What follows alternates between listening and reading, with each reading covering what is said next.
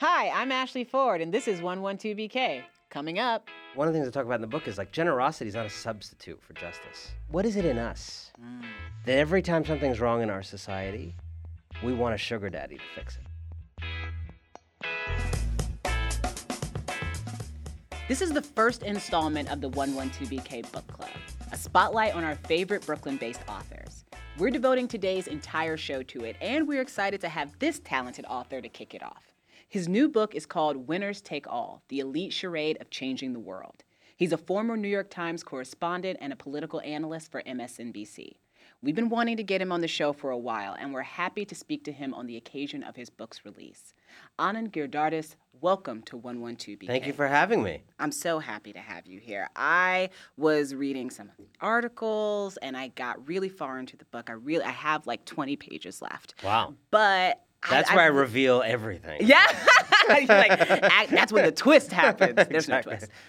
When did the seeds for this book get planted? What did you see or experience that helped crystallize your thesis? Because as I was reading it, I couldn't help but think, you know, so many of the things that you are involved in or that you talk about as far as like your bio, like TED and Aspen Ideas and stuff, are things that so many of the people I know right now are being invited to more and more and more. And they're coming back and feeling one of two ways either like they are personally going to change the world or completely, completely done with elite people talking about changing the world.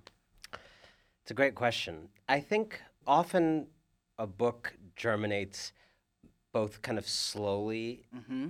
and then quickly in a different way. Mm-hmm. I think for a long time, you know, you just kind of gather signs around you of little Mm-hmm. things that irritate you or seem weird or you know and often you only realize after when when there's a book that like oh yeah that was I, I every time someone said they were like a social entrepreneur i always kind of like wondered what that was. Or every time I saw tom's shoes and i really wondered like who are they giving that other pair to? Like i just got you know so i think there was like a lot of that. But more importantly I think this book began with me trying to understand a paradox of our time that's sort of captured by your friend's two reactions, Mhm. which is there's no arguing that we live in one of the most generous times in history. Mm-hmm. More money being given away now than has ever been given away. $410 billion, you know, a couple years ago or last year in the US alone, which is approaching the level that the federal government spends on non-defense discretionary stuff, right? So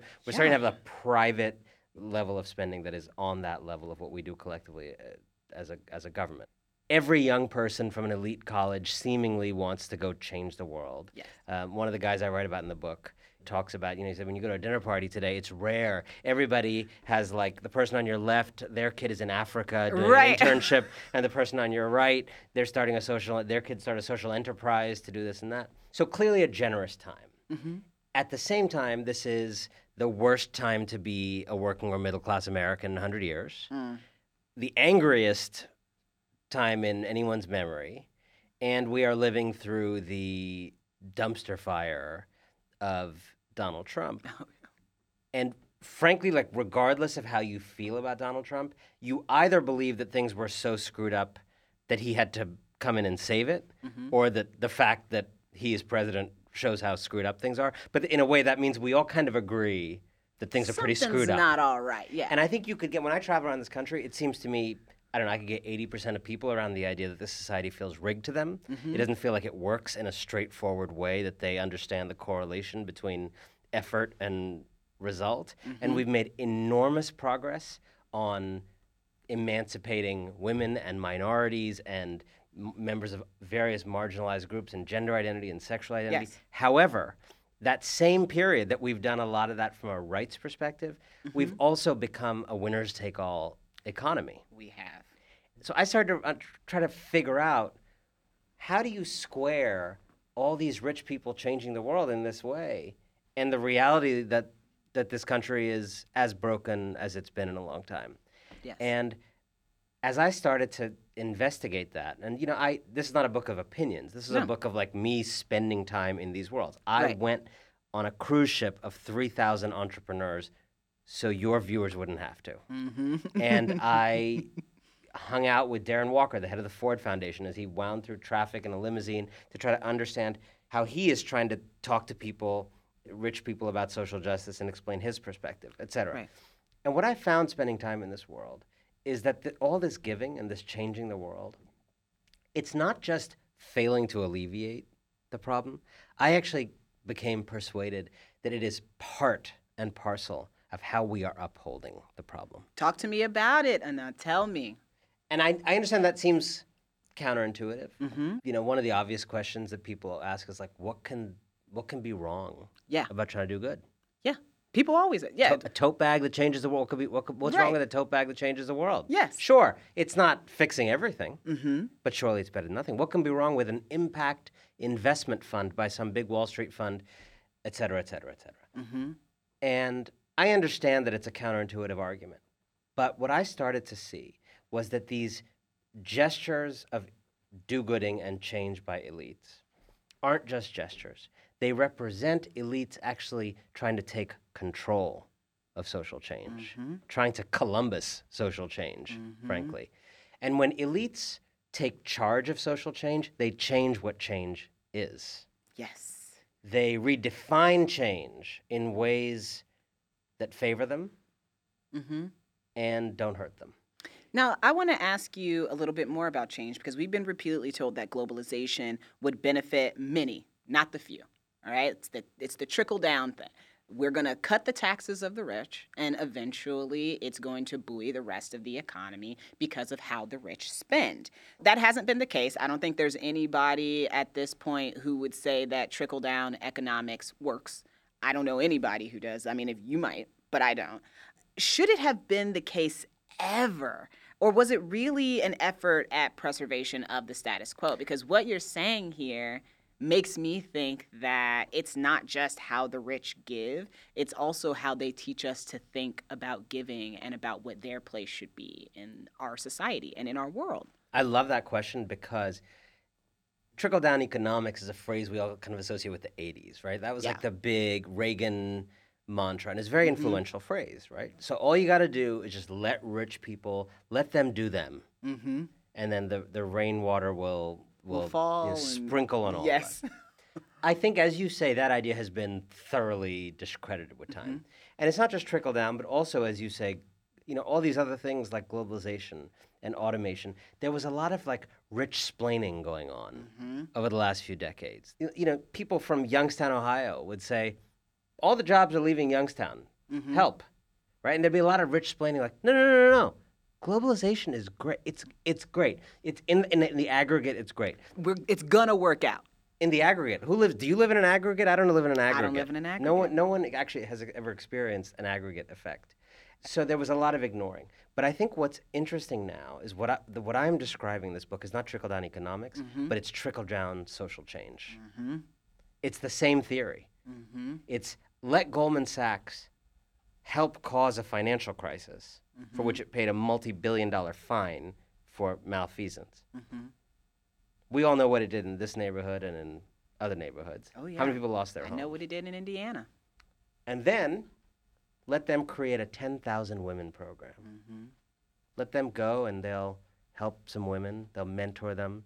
Then you know what? They'll take some of those women, they'll put them on any panel discussion they can get them on at the Aspen Institute or at Mhm. Davos or elsewhere.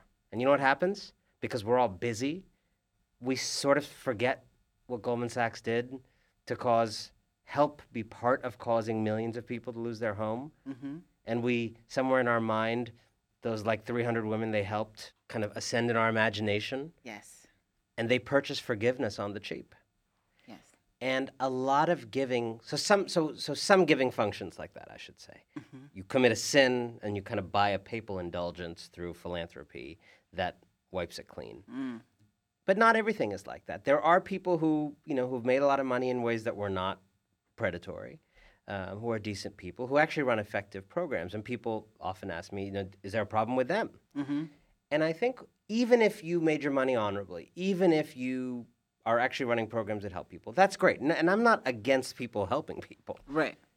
but it still often represents a level of power over public life Mm-hmm. that I believe is fundamentally incompatible with democracy. So when Mark Zuckerberg decided to Columbus into Newark Mm-hmm. and fix its schools. I mean, at one level, you say, well, that's more than I've done for Newark. Right. 100 million bucks. That's real money. Right. But he'd also never been to Newark Mm. right. until Right. he did that, Right. right? Maybe he thought it was an airport. I don't know. Mhm.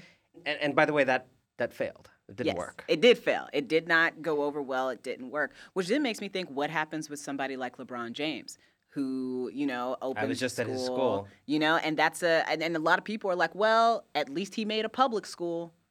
He's from the community. And he is from the community. He's from that school system. he is. He chose to work within a public system. Mm-hmm.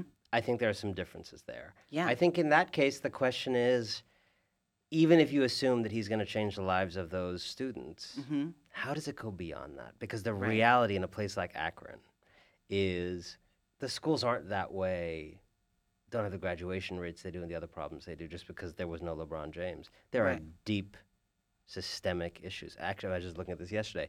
There are schools in Cleveland, that, uh, in uh, Ohio, that receive $31,000 a year in per Mhm. pupil funding. Akron gets 10. Mm-hmm. That's that, that's an issue. You know, what I, one of the things I talk about in the book is like generosity is not a substitute for justice. Yes. Yes. Generosity is I not love a the substitute generosity, for justice. But I- but I'm not done with why is are some schools getting 31 grand a year and others getting 10? It j- I mean, I Oh, I- yeah. I couldn't explain it to those kids or my kids or anybody's kids. A few years ago, I helped raise around $300,000 for schools across the country where kids were in lunch debt. And a lot of people were focusing on the amount of money that was raised to wipe out this lunch debt so that kids were able to do things like eat, or in some cases, they were being kept from graduating because they had lunch debt. And people wanted to focus on that number. Wow, $300,000. That's crazy. You know, oh my goodness. And I just kept thinking, is anybody besides me going to talk about the fact that there never should have had to have been Why does the $300,000 phrase raised? lunch debt exist? How does that exist? What does it mean that that exists? So I'm doing all these interviews and I'm telling, and they keep being like, you had a great idea. And I'm like, that's not the point. Anybody can go do that. I may have had an idea, but people are raising this money in their communities. I wish the people who are raising the money in their communities would also join their school boards. And I wish that they would try to get these laws changed. And I do think you're seeing some people get to that point where they are starting to see through the idea that you can just raise a lot of money and have something be okay. One of the things that I want to talk about was we talked yesterday on the show about what Nike did with Colin Kaepernick very recently and their Just Do It anniversary campaign. And something like that is enough of a risk that it doesn't happen at a corporation without some people there being like, this is worth the risk. Like all the people. Not and all the people, right. And not just like financially, but also socially. It is worth the risk to do this. But in your view, are those people just trying to sell more sneakers? Or is it that in an effort to sell more sneakers, there are some deeper problems that don't get addressed? For me, Colin Kaepernick is someone who walks the walk. Mm-hmm. This is someone who's actually about justice, who's willing to basically not do his profession in order to take a stand. And I think most of us would find it hard to live in truth the way he has chosen to. Mm-hmm. When Nike chooses to associate itself with that, my concern is not. I mean, great. Like, that's a good cause to associate yourself with. There are a lot of worse things in the world that you can associate yourself Yes. with. My concern is just about the opportunity cost. Are they mm. just attaching their brand to his and kind of hitching their brand to him and perhaps trying to sell more stuff? Or even if it's not that cynical, just to have a reputational glow because mm-hmm. of him? Or when they have that slogan, believe in something, even if it means sacrificing everything, is Nike telling us that they're actually willing to be more like Colin Kaepernick?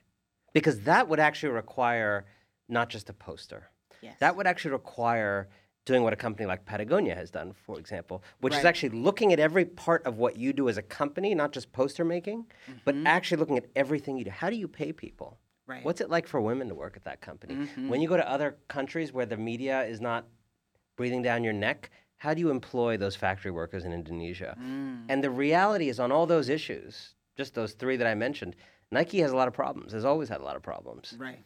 And so I think this is great. if Nike is apparently the new social justice company. Right. But in addition to simply attaching their brand to Colin Kaepernick taking the knee, I wish they Mhm. would actually learn at his knee, actually learn from him. How do you actually sacrifice in that way? Because I know when I interviewed someone at the Nike store who works at the Nike store a few years ago, she described something that is very common in this country but doesn't make it any Mhm. better. A young woman trying to make a career works about 18 or 19 hours a week, tries to get more hours. They won't because they give her too many hours, then then they have to pay her benefits. Right. Her schedule changes all the time. Mhm. They're supposed to give her two weeks under the ordinances of the city where that Nike store was located. They actually don't give her the full two weeks notice. They give her like 10 days notice, illegal. And she said, you know, we all complain, but we're disposable to them. By the way, they tell her, she said, to keep most of her week free because they don't know when they're going to assign these 18 hours. Basically, You're on call, but You're on not call, getting but not paid getting for- paid. Yeah, that's not Right? okay. also not legal. I don't know if it's legal where she is. It's definitely not legal in most European countries. Right. And that's the kind of thing where I say, if you really believe in believing in something, so you're willing to sacrifice everything, let's see that spirit embedded in everything you do as a company and actually be a company, learn, be more like Colin Kaepernick. Don't just use him mm-hmm. as a symbol of what you are not. Beyond corporations, how do individuals, to be perfect, you know, when because when people become, you know, what we call these elites, when I think about, I, I went to TED this year. I was invited and I went to TED, and there were people who I was walking among and walking with. And I just kept thinking, you know, there is a lot of power in this room. You know, we got the main stage, and there are a lot of white folks up there talking about the diseases they cured in an African country with the help of a, a local person who is nowhere to be seen Right. and is not in that room. right. And I start to think about what sacrifice really is. Is sacrifice roughing it for a year, for two years, for five years, living in a place that is not as comfortable as a hotel in New York or your condo, wherever? Is that sacrifice? Or is sacrifice deciding that there's only so much money that one person needs and there's a better way to give than what is currently happening and I don't have to be in control of that. Like Mm. is that what is that sacrifice? Is the sacrifice control when you have that amount of money? Because I don't know what sac- sacrifice looks like Well, when think- you are a certain amount of wealthy. I mean, first of all, it's just funny when you describe those guys. Like, there's have you noticed this kind of like fashion thing where like those kind of guys all have like a vaguely ethnic bracelet on their non-watch wrist, what is that? right? I thought I I, I feel it's become the symbol of like I was recently in an unnamed African country. Yes, it's like Right? yes, it's like the guy in college Just who back has from the Wakanda, tribal where I was doing some uh, doing some work. I mean, I don't, I haven't, I've never actually asked anybody about the motivation of their other wrist bracelet. It is so it's weird. it's so weird that you say it because and then you get these like it, really rich like- guys who have like three or four, like some with, some with beads, some with some leather. of the, just like or some are just like the braided thread. Yeah. like, yeah, you got the like- nice watch on this hand. Yes. And then opposite, you got some of you know just just some really really like very ethnic looking Yes. bracelets. Anyway, Yes. I really think your question is actually so important because I think the idea of sacrifice is the idea one of the ideas that has suffered most and vanished most in what I call the age of markets. In the last Mm. 30, 40 years, we've lived under the story that everything can be solved through markets. Mhm. Everyone can become a millionaire. Everyone can become a reality star. All Mm-hmm. you got to do is just pull yourself up and then become famous. And what has suffered is the idea of like service. Mhm. What has suffered is the idea of whether it's serving your country in the military, whether it's serving your country by teaching in a public school. It's not Teach for America, but just like a school. Just actually doing things that like may not be fun or may not be easy, but that are for something larger. Mhm. And I don't think it's necessarily individuals' fault. There's a culture that's also just told us Yes. that grabbing what's yours is the way to go. And by the way, people are not necessarily wrong to do that because our society's been reorganized so that if you don't do that, it's very hard to like make an adult life because Yes. housing costs are up and debt is up and tuition Yes. is up and you know if you don't grab what's yours it's like very easy to to spiral well, down. We're still a country that very much believes, I think, culturally, that even even I think really extremely wealthy people um, believe this too. That even though I feel like they must know it's not true. But anyway, the idea that how hard you work is directly related to what you have. And there are a lot of people here who still think if somebody is a waitress or a janitor, if they are a teacher, if they are sometimes like a firefighter or a cop, even though we praise their service, we don't want to pay them more. And we feel like if they need more or want more, then they should have just found a better job. Correct. And, and they should have worked harder. So I think on the sacrifice point, what we, because we don't believe in that, and because we actually, we say thank you to your service for all these people, which is often a way of saying like, sorry, we can't pay you more. Yep we have ended up with a culture where we don't know how to make change anymore. Mm-hmm. And we actually don't know how to make the kinds of changes that frankly allowed you and me to be sitting at this table as opposed to someone else. Right. Like that was not done by rich people throwing scraps. No. It was done through movements and laws and changes in policy and the rules of the road and the stuff we share in common. Absolutely. And if you just look back on the history of this country, everything meaningful that has happened. I mean, the reason when you go to the pharmacy, you don't have to think, is this medicine antifreeze or is it medicine? If you travel around the world, you understand that's a huge civilizational accomplishment mm-hmm. that you mm-hmm. don't have to ask that question. Yep. Right? When you go out to eat in this country, you don't have to ponder whether you're going to get sick. Nope. Right? When you know, I lived in India for six years as a foreign correspondent. Like you can't go out to eat without pondering whether you're going to get sick, and you get sick right. a lot, and that's life. That's because we have built an infrastructure, a public common infrastructure, that is actually a remarkable achievement that we disparage. And we kind of all in mm-hmm. our mind think like governments like the DMV. But the reality is, this is an extraordinary, even under Donald Trump, this is an extraordinarily high functioning society. Yes. In which there is a lot of private greatness and private companies that do great things and private artists and writers and school. and there's a lot of great private things, but it all exists on a platform and a bedrock of public institutions and norms and rules yeah. that allow all that activity to flourish. And we live in an age in which, because that ethic of sacrifice and if anything public, frankly, has so, um, our attitude toward it has so tumbled, we've forgotten that we need to nourish that bedrock if we want all that beautiful stuff to grow on top of it. One of the things I, I, I don't like to leave people hopeless um, if I can Let's do it, hope. If there's some earned hope that I can yeah. offer them. And I feel like your book does. I think it does offer, you know, some earned hope and some tactics and some things that people can keep in mind as we move forward and think about what giving and philanthropy and elite and changing the world will look like in the future. I, I know people are going to read the book because there's nobody who's not thinking about these things already. I think you'd be surprised how many people are thinking about this right And look, now. I already disappointed my family by not becoming a doctor. so y'all, y'all, need to read this book, okay? They're going to read this Don't book. embarrass me in front of my family. they're going to read this book. This yeah. is an amazing book. But I would just love for you to like just let people know like this isn't how it has to be. Because somebody's going to come to you with this book and go, "How do I not become the people who you are totally. talking about in Look, here. I actually think Donald Trump, without intending to, has done this country an enormous favor. Mm. I think he has exposed the bankruptcy of the idea of outsourcing change to billionaires. Yes. He actually was not the first person who conned us into that. He, he's actually, I think, and I hope, the end of this long con. Mm-hmm. But we got conned by, you know, and, and they were not all bad people. No. You know, Mike Bloomberg, Zuckerberg. I mean, I frankly like the Oprah presidential fantasy. Like, mm-hmm. w- like why is it? In, what what is it in us mm. that every time something's wrong in our society, we want a sugar daddy to fix it mm. or a sugar mommy, mm-hmm. right? We don't want the best activist. We don't want the person who's actually led the best change. We don't want the best governor. We have some great governors. Why is it that we want these rich saviors? Mm. I don't think it's actually just about them.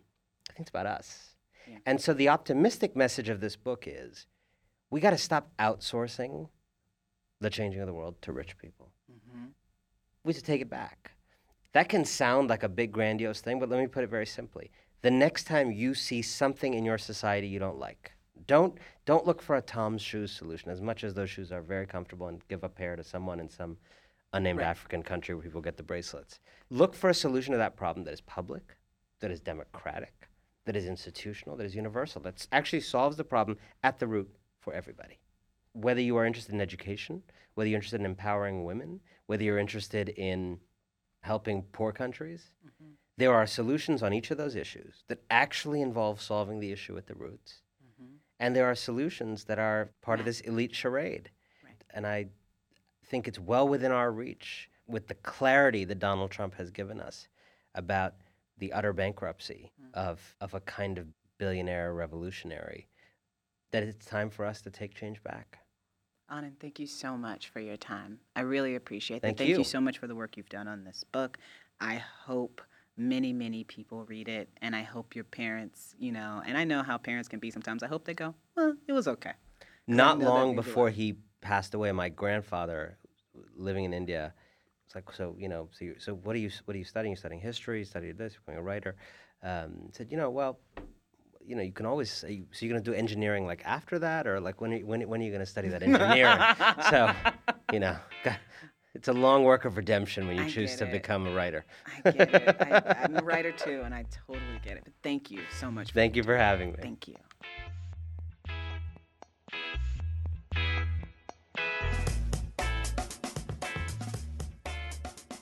One One Two BK is hosted by me, Ashley C. Ford, and is written and produced by Ross Tuttle. It is also produced by Fred Brown, Shireen Barghi, Isabel Alcantara, Ariana Rosas, Kritzy Roberts, Naeem Van, and Emily Bogosian. It is recorded by Clinton Filson Jr., Eric Hogaseg, and Antonio M. Rosario. And it is edited by Mira Al Rahim. Our executive producers are Assis Isham, Jonathan Leaf, and Sasha Matthias.